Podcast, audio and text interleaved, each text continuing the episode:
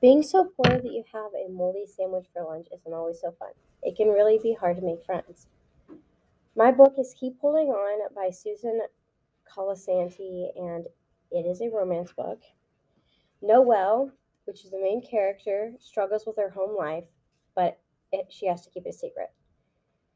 She's been dating somebody for two months and has a crush on somebody else in her class but she doesn't tell anybody because she doesn't have anybody to tell.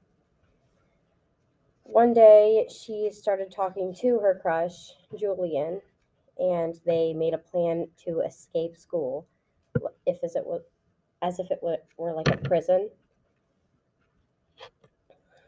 Noelle has a bad home life and doesn't know much about love, and she's dating one guy and likes another person. It's a romance book. It involves real world events.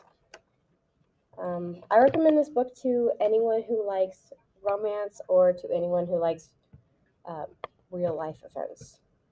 Go check this book out in the romance section if you like.